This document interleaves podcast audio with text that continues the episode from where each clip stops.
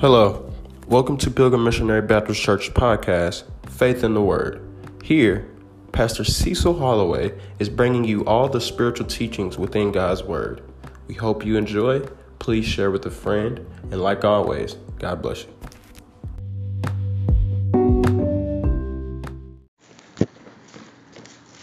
So he's talking about prayer. Yeah. The question is, why is it Christians don't pray? We have been commanded by God to pray. And what is the whole issue when it comes to prayer? When church has a prayer time, prayer meeting schedule, folks don't show up. But if the church have a cookout, everybody and their brothers there. Even folks we haven't even seen before will be there.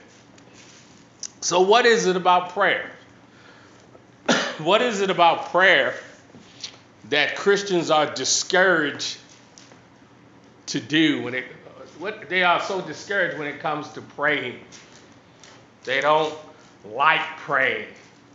They don't see any value in it. Does prayer really work? Does God really hear me when I pray? Or is this a waste of time? Why does it seem as if my prayers just hit the ceiling and bounce back at me? My prayers don't go anywhere. These are questions. Is God mad at me? Is God upset with me? God doesn't like me? God doesn't care about me? When I pray, it seems like nothing never happens. Is that why he doesn't answer me because of all those reasons? He don't like me. He don't have nothing to do with me. In this society, I am projected as the scum of the earth, that everybody just abuse me because my skin color. Is that why God don't answer me when I pray? That I'm at the bottom of the totem pole? Is God mad at me? Is God ticked off at me? What did I do to him? And why he, when I pray, it seems fruitless. Is that why he doesn't answer me? Why is prayer so boring and fruitless for me? Why is it when pastors say we're having a prayer meeting, it's so boring when I come there and it seems so fruitless? It's like we can have something else besides prayer. That's a waste of time. I got time for I got other things to do. Shouldn't I expect my prayers to be answered? These are questions that Christians have. Is the reason why they don't pray. Does prayer really work? Unanswered prayer is a major obstacle that stands in the way of a life of a true believer. Unanswered prayer is a major obstacle that stands in the way of a life of a true believer or true faith. The spiritual and emotional pains of unanswered prayer. When there is when there is unanswered prayer, there is spiritual and emotional pain that comes with that. When your prayer are unanswered. Un, um, spiritual, emotional pain and unanswered prayer can be deep and devastating. Christians have prayed and they have experienced an unanswered prayer. It was deep and devastating to them spiritually and emotionally. That's why they don't want nothing to do with it. they don't see any purpose in it. They don't see any desire for it. It can lead to sorrow, despair, bitterness, and rebellion when a Christian experiences an unanswered prayer. It can lead to sorrow, despair, bitterness, and rebellion. It can undermine the foundation of our faith and lead to these results. And I'm going to go over the different results. It can undermine the foundation of our faith and it can lead to these results. Number one, the first result we feel abandoned and isolated from God, imagining that He doesn't care about our problems a Christian feels abandoned, isolated from God. Imagine that he doesn't care. God don't care about my problems. God don't care about me. Because if he did, when I pray and I got an unanswered prayer, nothing happened, so God wasn't he wasn't thinking about me. You know, the founder of uh, CNN, the network, Ted Turner, he was uh, in seminary school with Pat Robertson. How many of y'all have heard of Pat Robertson? The 700 Club? Right. And they was in seminary school together. And Ted Turner's sister had cancer. And so Ted Turner prayed to God to heal his sister. Well, his sister died. And when his sister died, Ted Turner knew right then and there there was no God. And he was determined in his heart to prove to the world that there was no God. And that's when he started CNN Network. And CNN is very anti God. Because of his unanswered prayer, it caused him to drop out of the seminary and rebel against God because God didn't answer his prayer. There's a whole lot of Christians that like that. Because they got an unanswered prayer from God and so now their hearts are hardened, they are bitter, and they feel abandoned and isolated from God, a man that He doesn't care about our problem. The second result is we, we question God's character and integrity. Christians start to question God's character and his integrity. The third thing is, we feel as if our lives are very unsettled and unstable as a result of an unanswered prayer. We feel our lives are, uh, our lives are very unsettled and unstable. Number four, we come to premature conclusion about ourselves and our prayers premature conclusion. We come to this conclusion that I must not be worth anything because God didn't answer my prayer. And, and my prayers are not worth anything because God didn't answer my prayers. so we come to the premature conclusion what's the point of praying? It's a waste of time.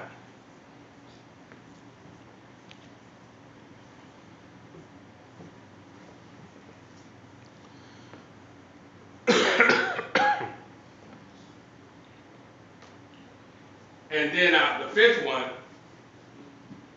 is we doubt our calling as God's intercessors. we doubt, we don't believe that we are intercessors between man and God.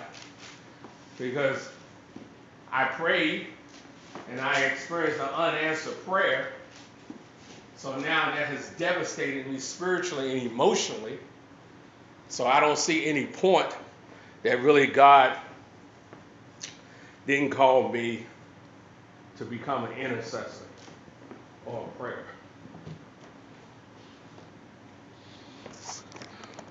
So, what is behind all this? What is behind that we as Christians, black Christians in particular in this country, is that we don't have a a a camaraderie together when it comes to prayer because of all the oppression and things that we experience that we have stopped praying to God. We see no purpose in it. And we don't see no, because we have prayed and we have experienced an unanswered prayer. What is the main problem when it comes to prayer? Why we are experiencing unanswered prayer? Because according to the Word of God, that when we pray to God according to His will, His purpose and plan, He will hear us and He will answer us. Jesus has given us that illustration in John chapter 17.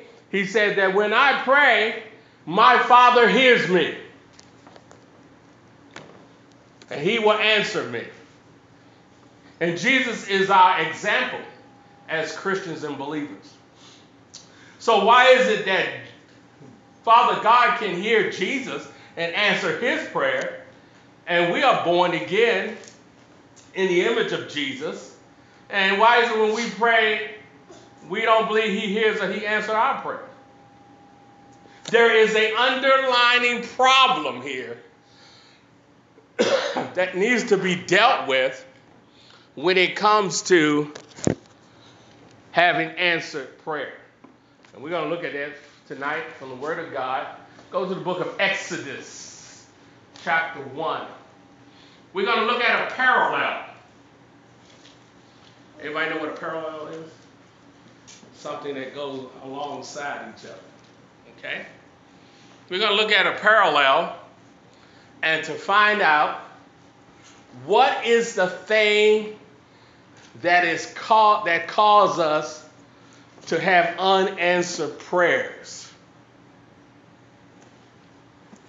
Because Jesus taught us in Matthew chapter 6, his disciples said, came to him and said, Lord, teach us how to pray. Because we have watched you, we have observed you, that when you pray, God hears you and he answers your prayer. So we want to learn. So Jesus taught them, he gave them a outline of how to pray. So prayer is not the problem. There's another problem that's causing us not to pray or not to experience answered prayers from God. So we're going to look at this parallel. Everybody found Exodus? Exodus right after Genesis. Genesis is the beginning, and Exodus is the exit. So the main problem when it comes to a Christian who, that, who is experiencing unanswered prayer, that problem is they need to come out of Egypt.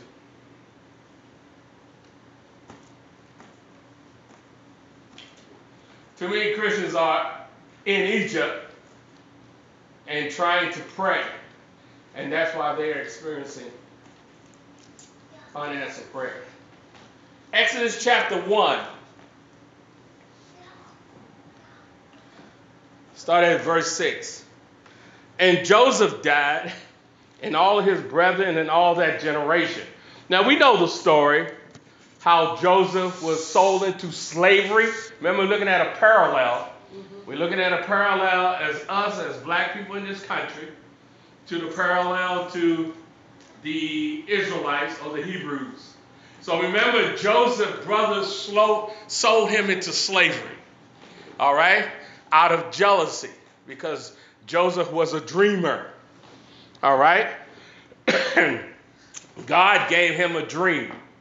All right? And he shared it with his brothers and his parents. And his brothers were jealous of him, so they sold him into slavery. And we know the story how he, Potiphar's house, and then he went to the prison, and then he became second in command of Egypt. All right? And so the blessing and the favor of God was on Joseph.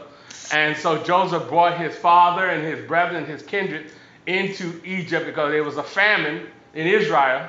So he brought them to Egypt to bless them. So that dream that God gave to Joseph, it came to fruition because God raised him up with the favor of God.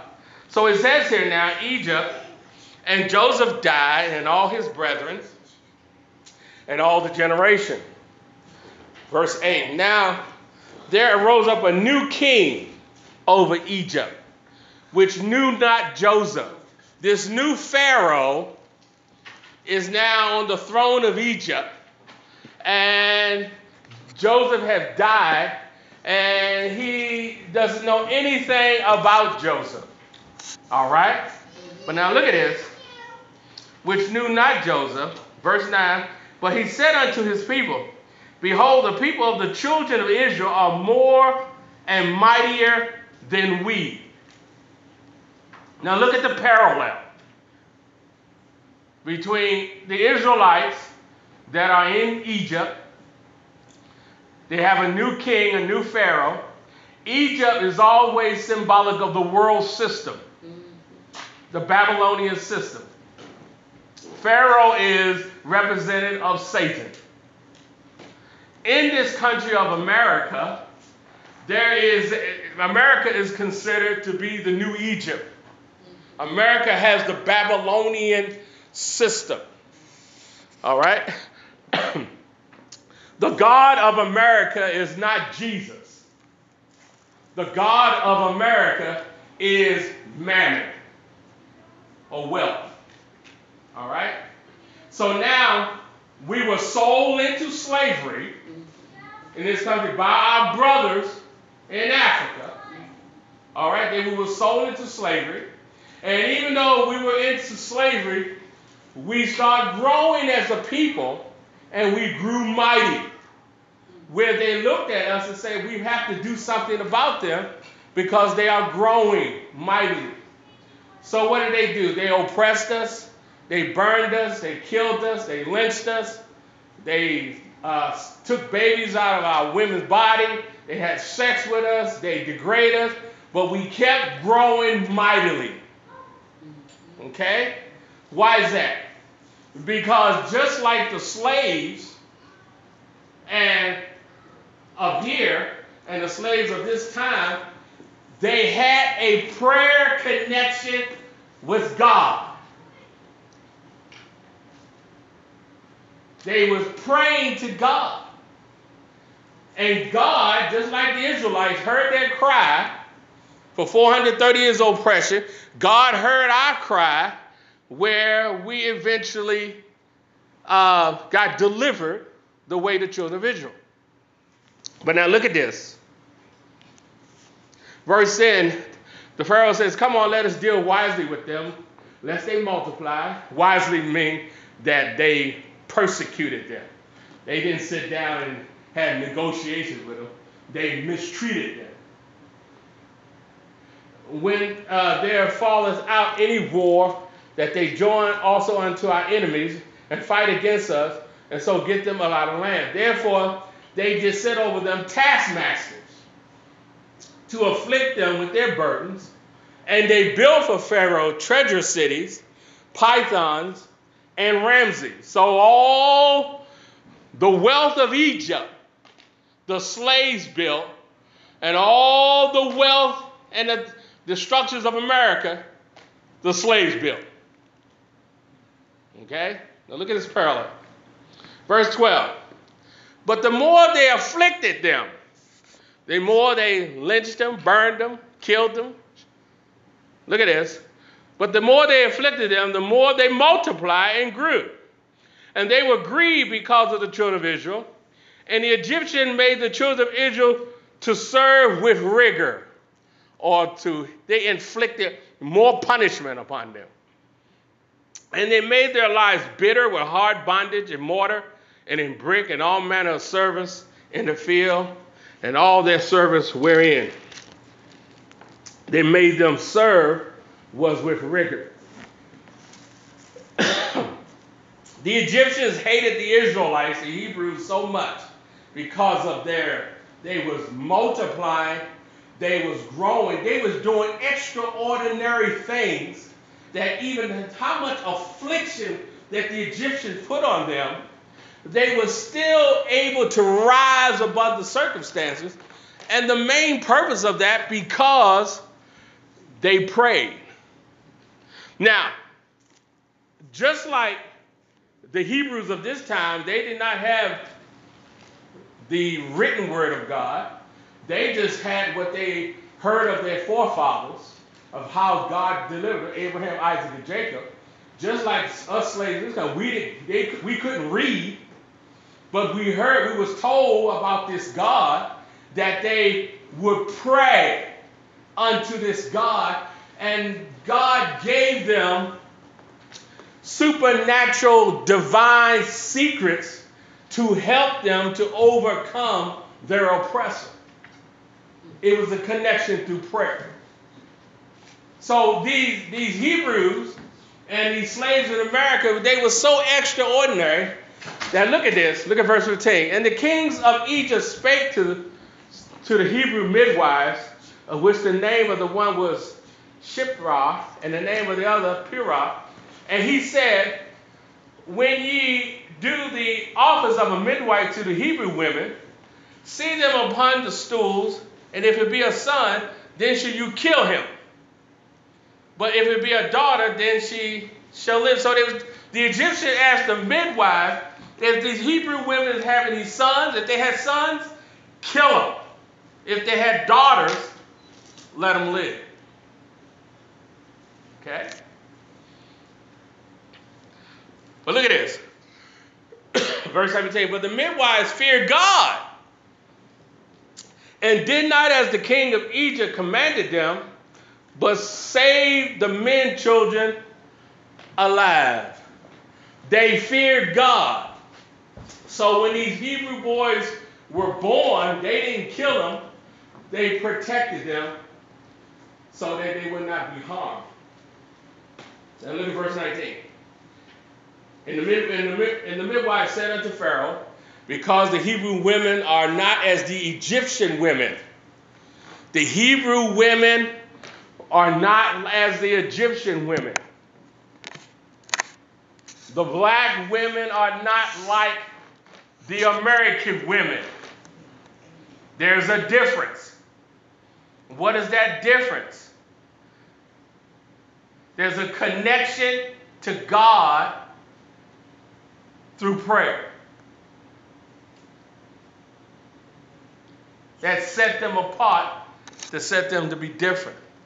Now look at this. Because the Hebrew women are not as the Egyptian women, for they are lively and are delivered, and are the midwives coming unto them. Verse 22 And Pharaoh charged all his people, saying, Every son that is born you shall cast into the river, and every daughter you shall save alive. Kill the male seed. Okay? Now look at the progression here. Go to Exodus chapter 2.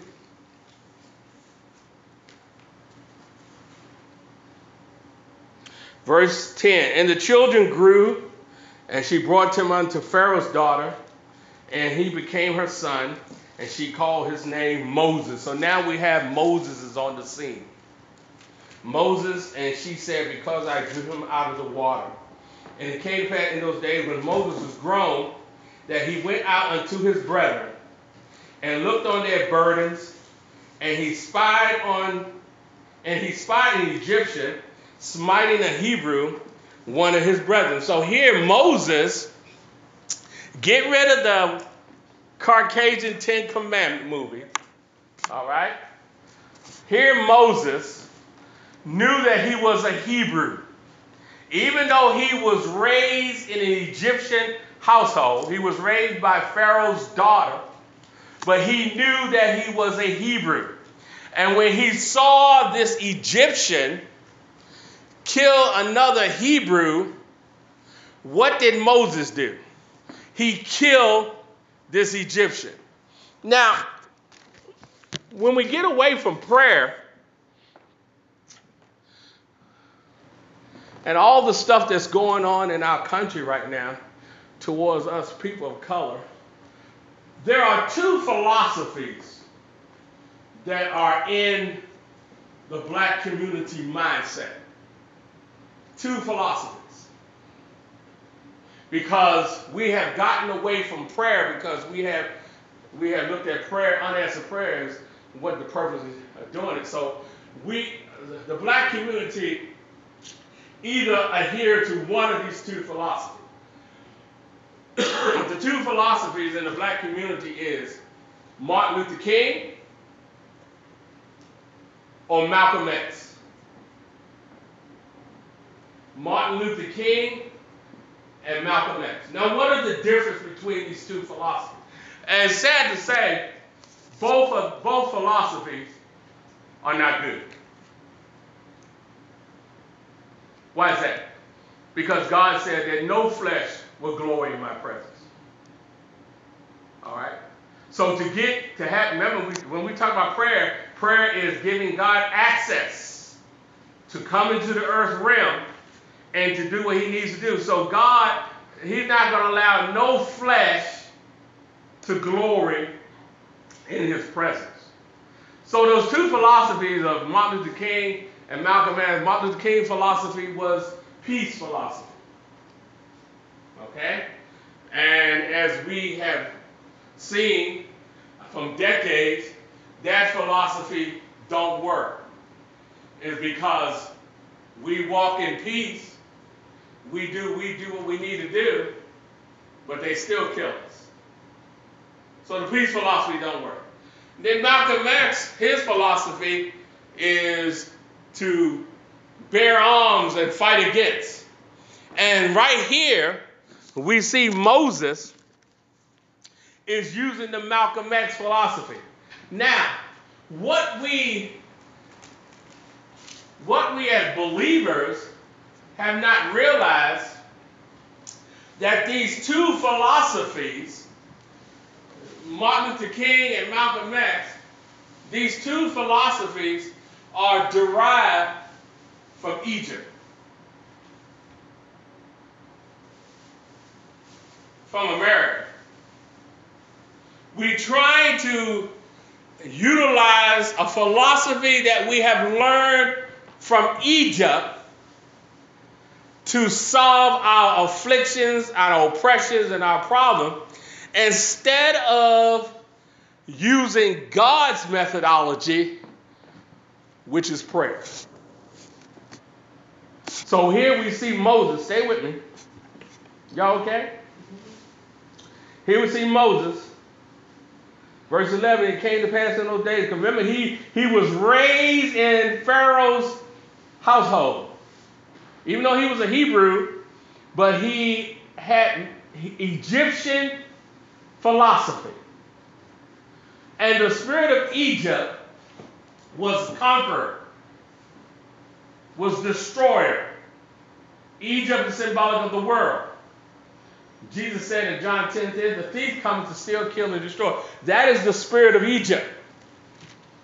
It is to steal, kill, and destroy. So here Moses, here in verse 11, it came to pass in those days when Moses was grown, that he went out to his brethren, looked into his burden, and spied an Egyptian, smiting a Hebrew, one of, one of his brethren. And he looked this way and that way, and when he saw that there was no man, he slew the Egyptian.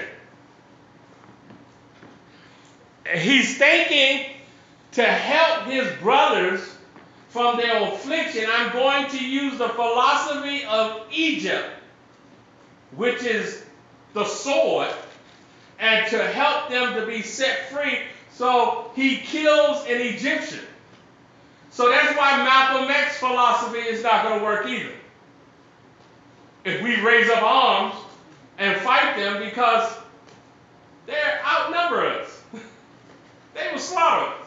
So fighting them won't help. And walking in peace, kumbaya, ain't going to help. What's going to help is connecting with the living God. And if we don't know how to do it, we have thought that it's worthless, fruitless. That's why. And, and the reason why we think it's worthless and fruitless, the Christian think it's worthless and fruitless, is because the, the Christian has not come out of Egypt. I'm sure you this.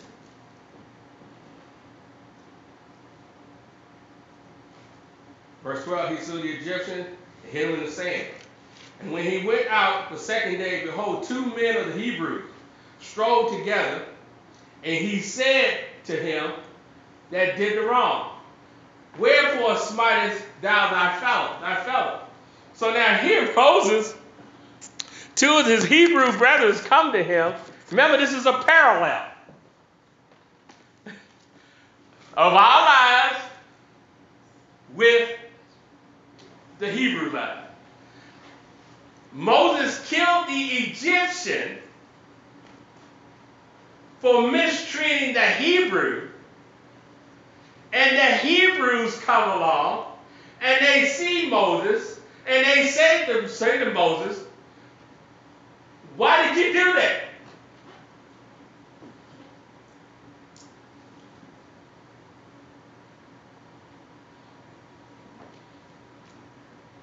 I heard uh, one preacher said the number one reason why we as black people cannot rise to the level we need to, because we always got some coons. You know a coon? A one, a coon is a black person who will sell out to them on what we do.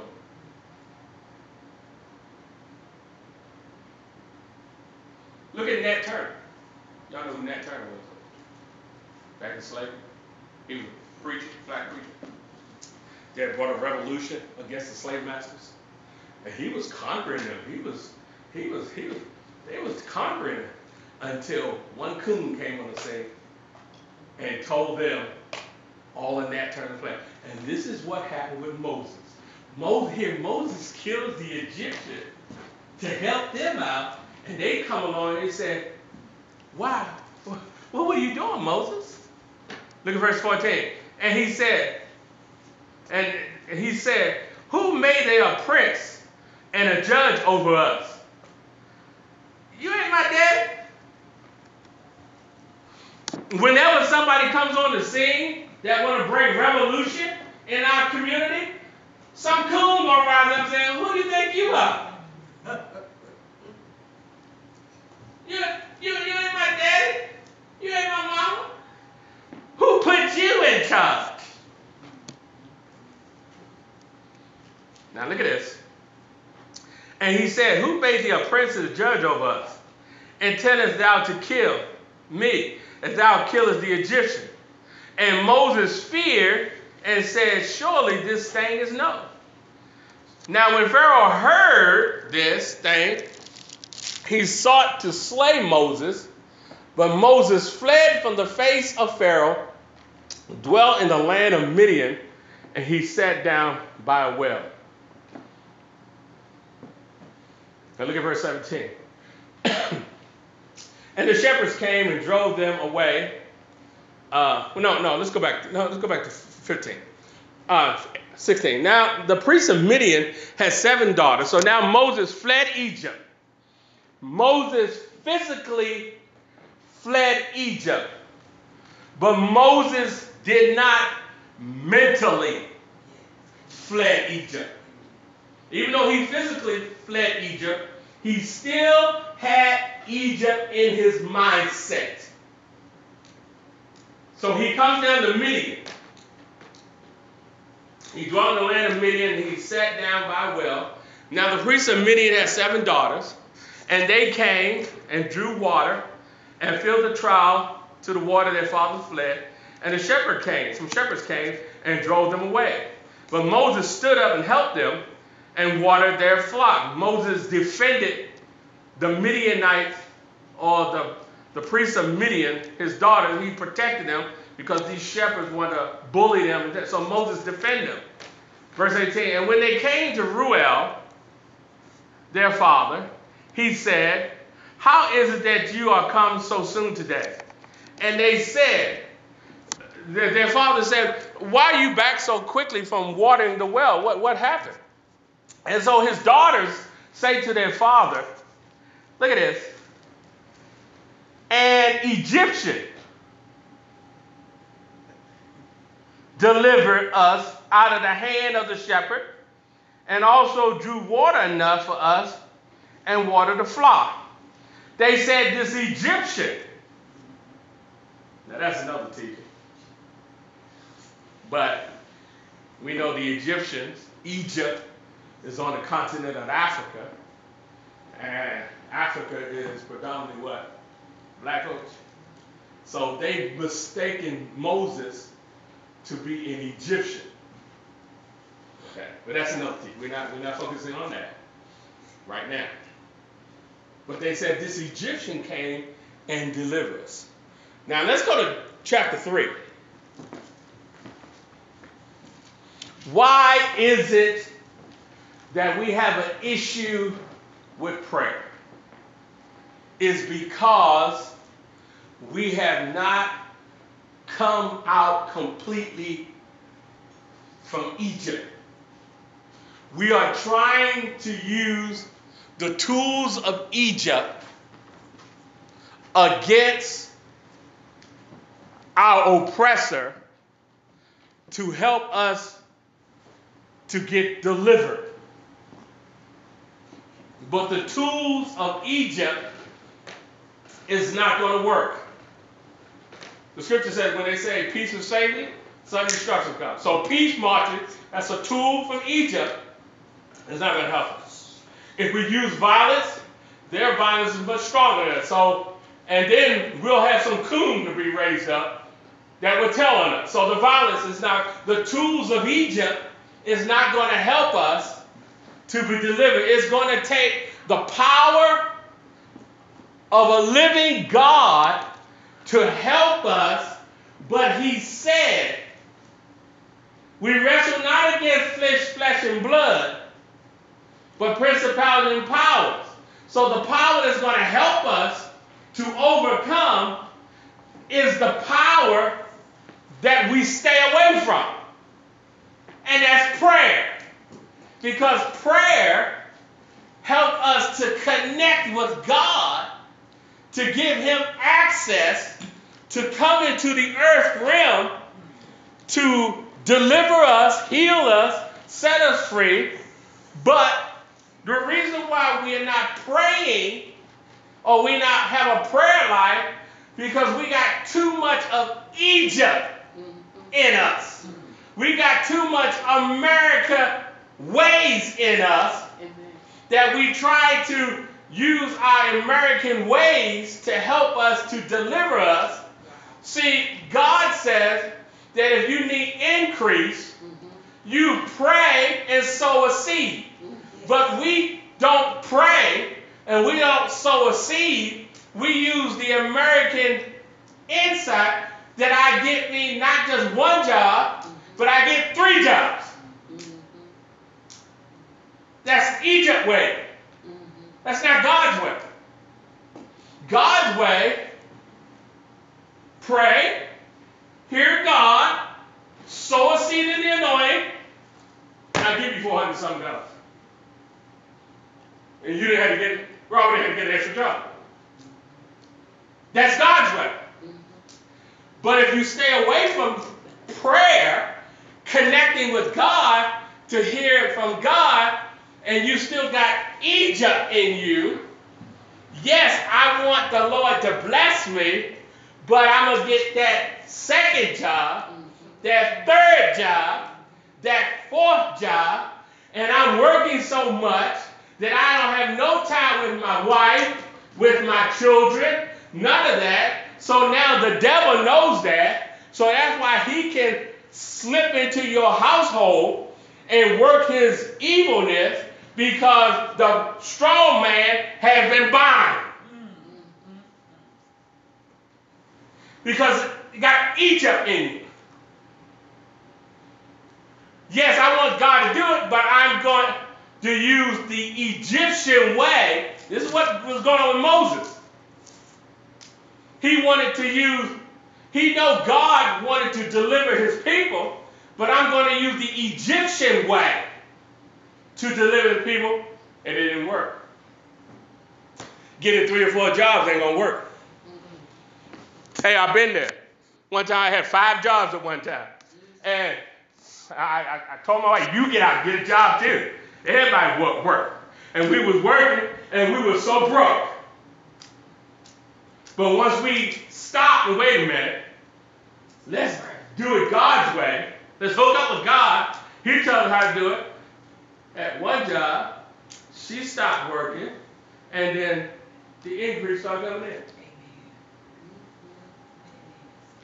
Why is that? You got to get Egypt out of it. You got to get the American way out of it. You got to get it out of you. And the reason why you don't pray because you don't see any purpose of praying, but you're thinking about the American way of helping you to get what you need to get delivered instead of coming to God in prayer, giving Him access to do what He needs to do in your life. Are y'all seeing this? Yes. So the reason why Christians don't come to prayer meeting don't pray, they got too much Egypt in it. Pastor, I can't, I, I can't make it. I gotta work. That's the big thing now. Work, work, work, work, work, work. Work, work. Really? Work. Work so much. Hey, what's going on? Oh, I'm just, working, working, and don't see any fruits in their life. Don't see any fruits in their family. Kids are being displaced because parents are working all the time, thinking that they're being blessed by God. But they are using the Egyptian methodology and saying that it's God. And that's, that's not God's methodology. God's methodology is prayer. Now look at Exodus 3.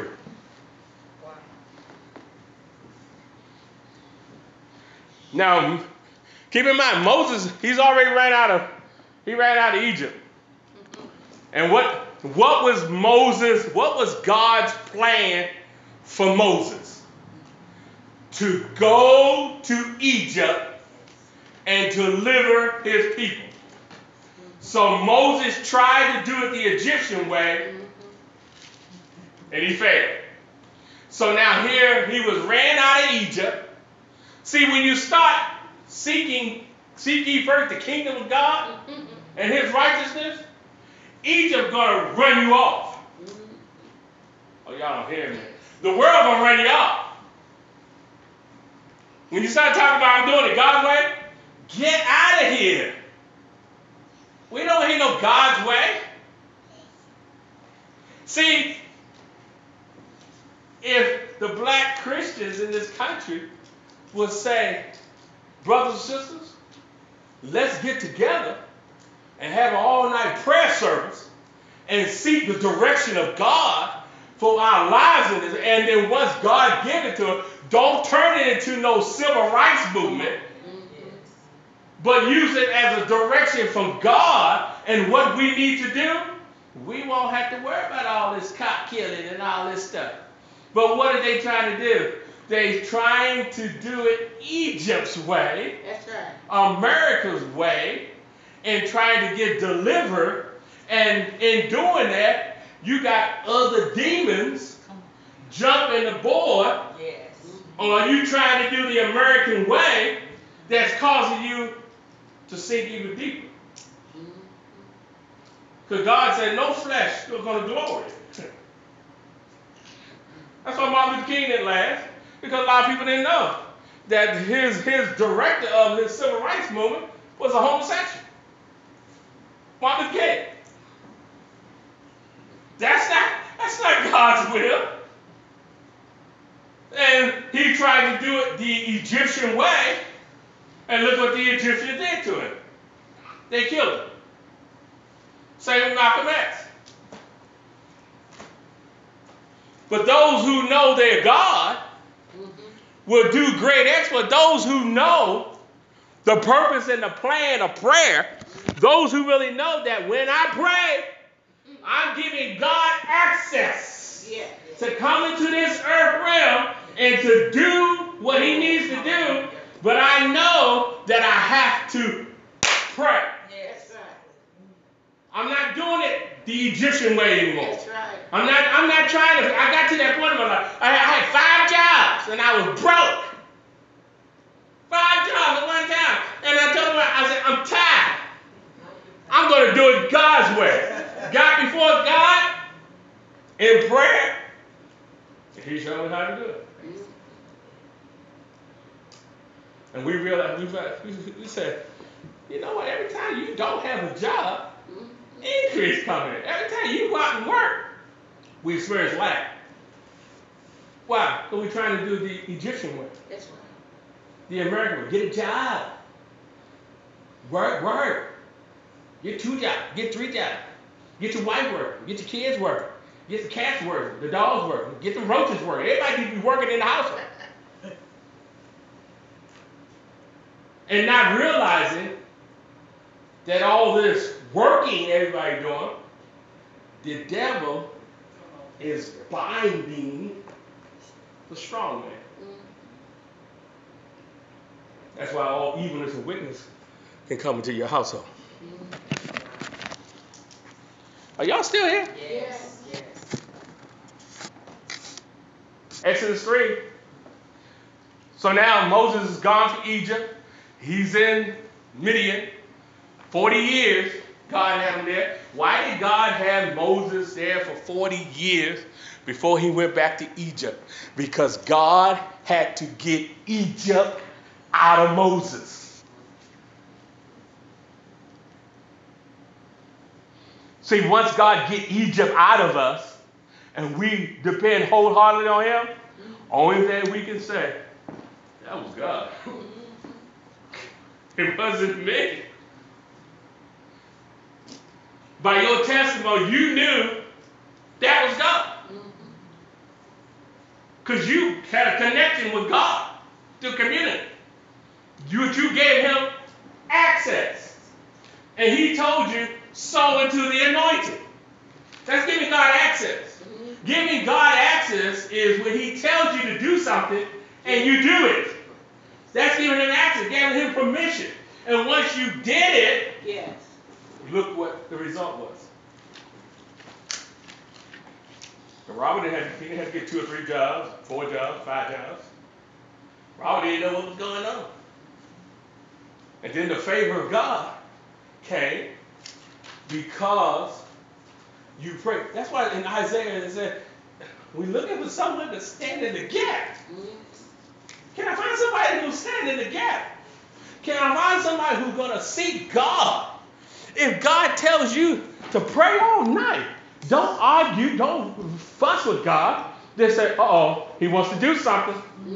And he may not want to do something on your behalf. He may want to do something on somebody else.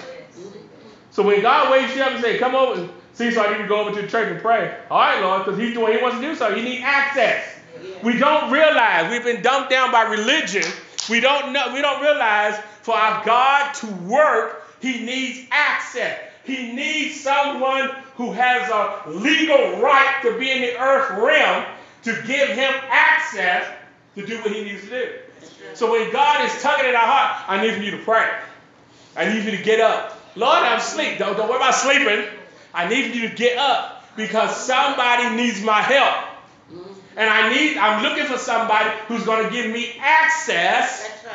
to come into the earth realm and to help them. Yes.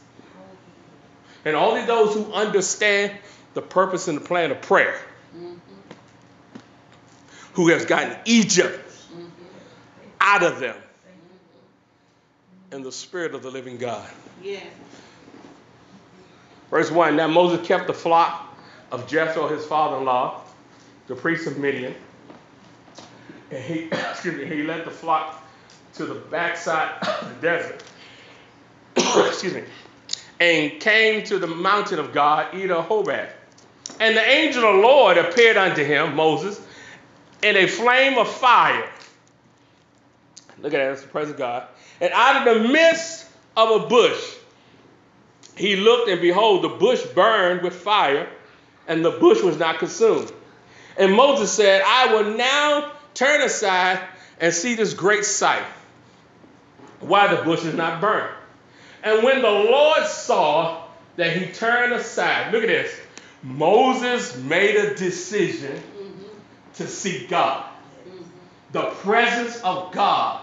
He was seeing the presence of God. He said, Let me go and see why this bush it is on fire, but it's not burning up. Let me go see this. Now look at this. And, Mo- and uh, Moses said, I will now turn aside, verse 3, and see this great sight, why the bush is not burned.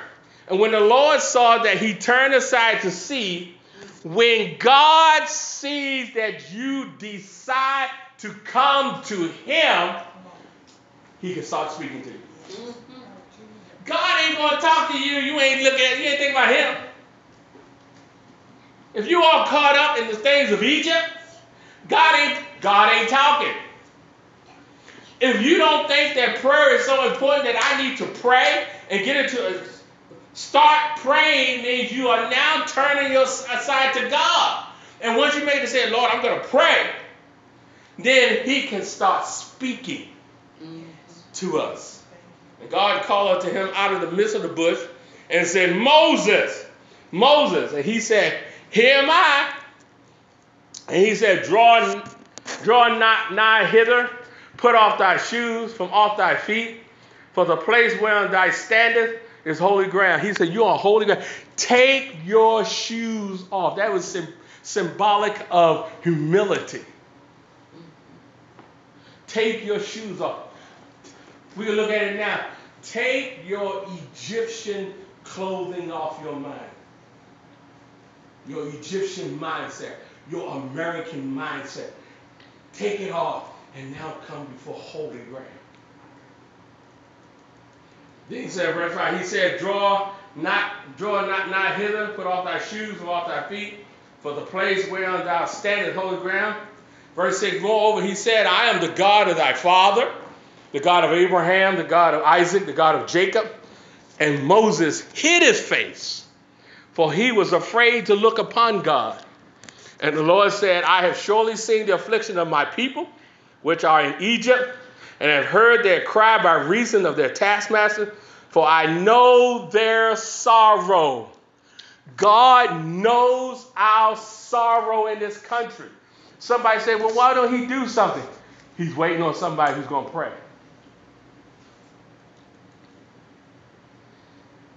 That's what he's waiting on. God will not violate spiritual legal authority, which means God is not just going to come down here and just do stuff when he has no permission. He has given the earth realm authority to man. And we have that authority either to invite the devil, which a lot of us do. We invite the devil to come do his stuff, or we can invite God. And how do we invite God? We invite God through prayer.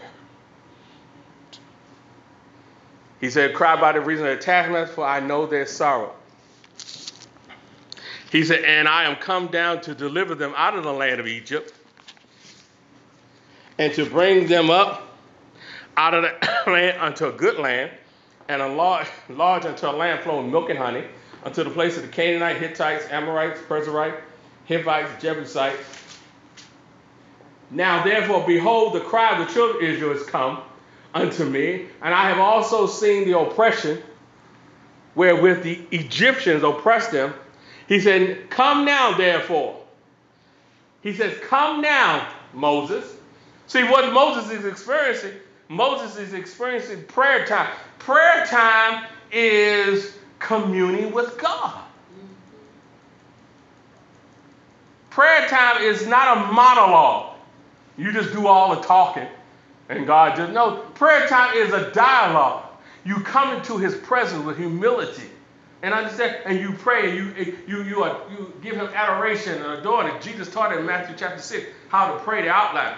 Come to Him that He's God. He's the Most High God. He's reverence, and so and then you then you shut up and you wait on Him because when we are in the presence of God in prayer time, and a lot of the reason why a lot of people don't like prayer time because in prayer time God will tell us what to do. And when you got Egypt in you, you don't want nobody to tell you what to do.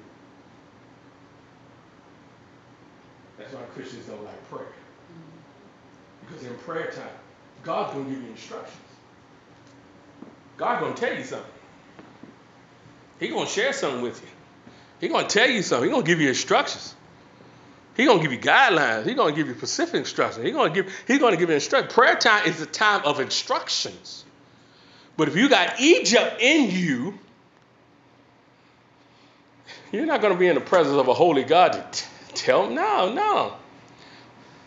God's gonna say, hey, you want financial blessing? Not only I want you to sow your tithes and offering, but I want you to give your man of God five hundred dollars. I'm not doing that. He Even down. No. Uh-uh. I tell you, no, no, I tell you what. You say I gotta give him five hundred, I'll tell you what I'll do. I'm gonna get me three extra jobs. This is what I'm gonna do. I'm not giving him no five hundred. You're gonna tell me what to do. This is what Christians do with God. Because when you get in God, God gives you instructions. God would tell you, you need to, you need to, you need to forgive your spouse. You need to love them. I ain't, no, I ain't forgiving her for nothing. No. I tell you what I'm going to do. I'm going to get me a side chick. Because if she don't act right, I'm getting me a side chick. Come on now. God gonna tell you, God gonna give us instructions to do something in prayer. That's what prayer time is about. We get into prayer so we can get our instructions and what we need to do. But if you got Egypt in you more than God, I ain't praying because I don't want God. That's why a lot of Christians don't come to prayer meeting because they don't want God to tell them what to do.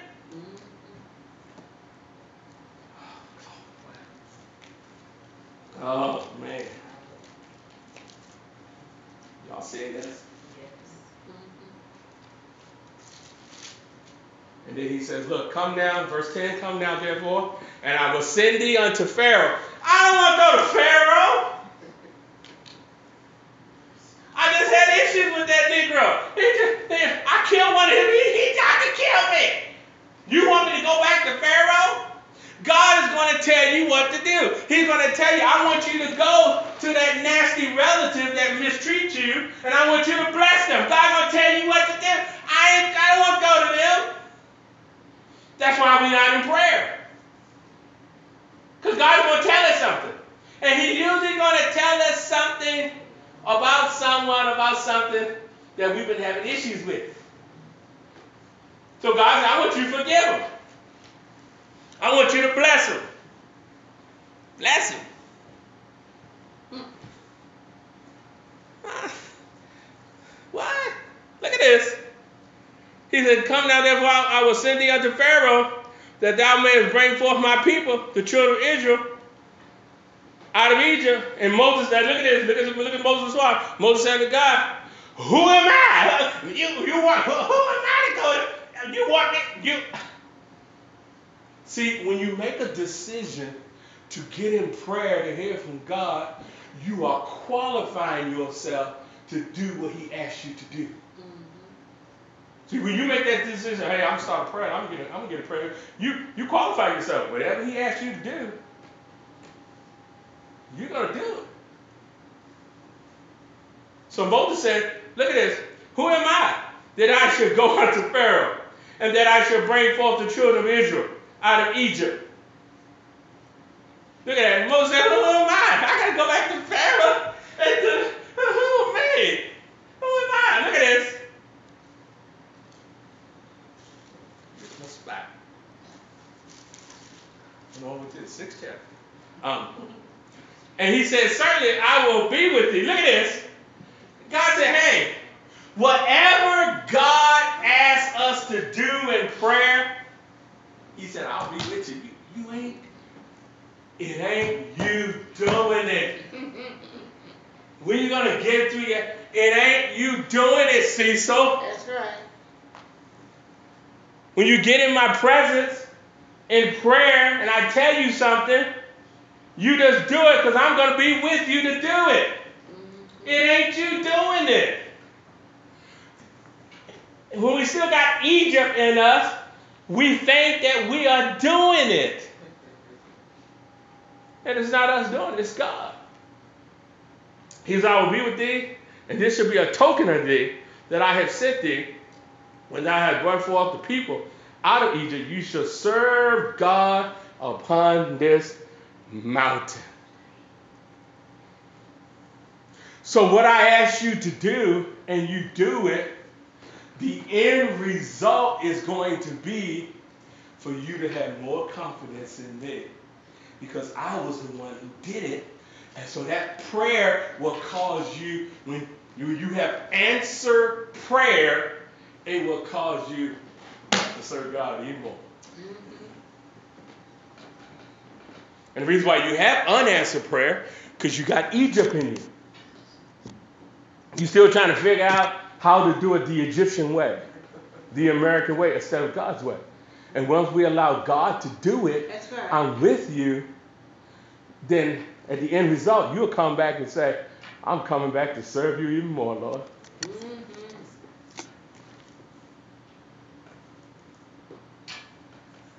And Moses said unto God, Behold, when I come unto the children of Israel, and they and shall say unto them, uh, The God of your fathers has sent me unto you, they shall say to me, What is his name? What should I say unto them?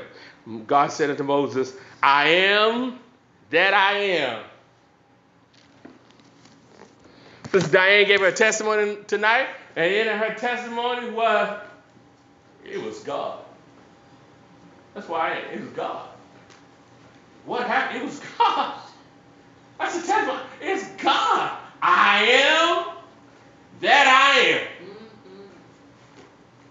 I am the many breasted one. I am Jehovah Jireh. I am the Almighty One.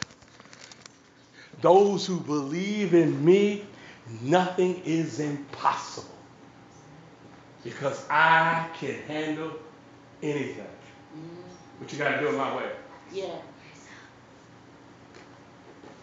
We can't do it the Egyptian way.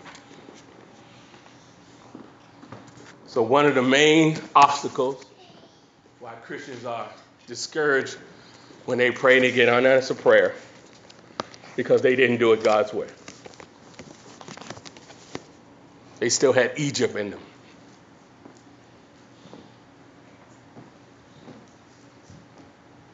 Yes, Lord, I know you want to bless me and everything. And like I said before, I'll get me that third job, that fourth job, that fifth job. And God said, that's not my way. So when you pray and then you get an unanswered prayer, then that's why they are discouraged, despondent, bitter, delusional, rebellious, because they didn't realize they were doing the Egypt way instead of God. Are y'all seeing anything out of this tonight? Yeah. Yeah. Yes. I've never taught on prayer. This is a whole total direction God is shaking me on teaching on prayer. I've taught on prayer many times in the past. This is a new revelation that God is showing me. I got to get Egypt out of me when I when it comes to prayer. And the reason why a lot of Christians do not want to pray or come to prayer time, they got Egypt in them. They got other things to do instead of. You remember, y'all remember the story, New Testament, Martha and Mary? When Jesus came to their house? Mary was at, at his feet. And Martha, she was what? Cumbersome, doing everything else. And Jesus said, Martha, Martha, Martha, Martha, Martha. He said, Your system, she, Martha rebuked Jesus to get Mary to do something. What are you doing going to prayer meeting? You need to get yourself another job.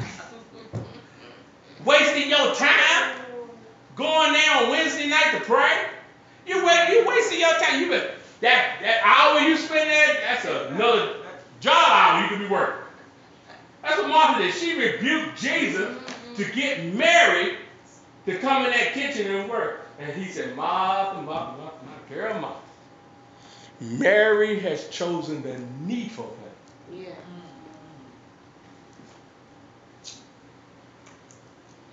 But you got Egypt all in you.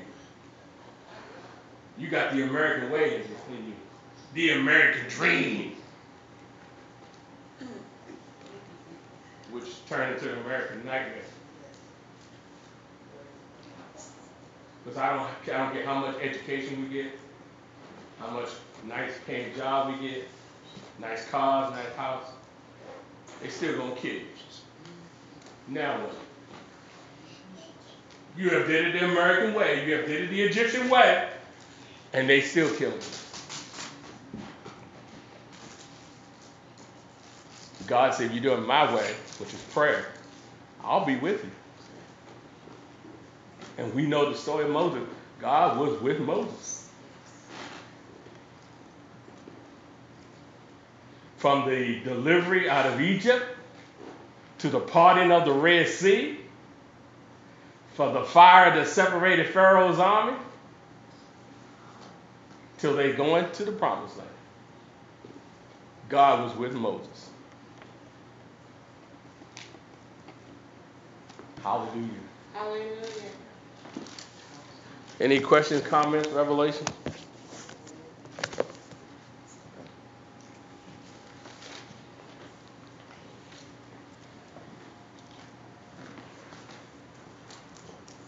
Glory. Hallelujah.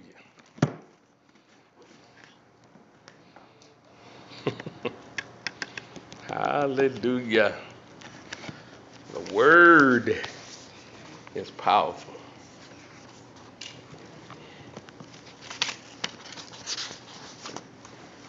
The word is powerful. So if there's no questions, comments, revelations, go to the Lord in prayer.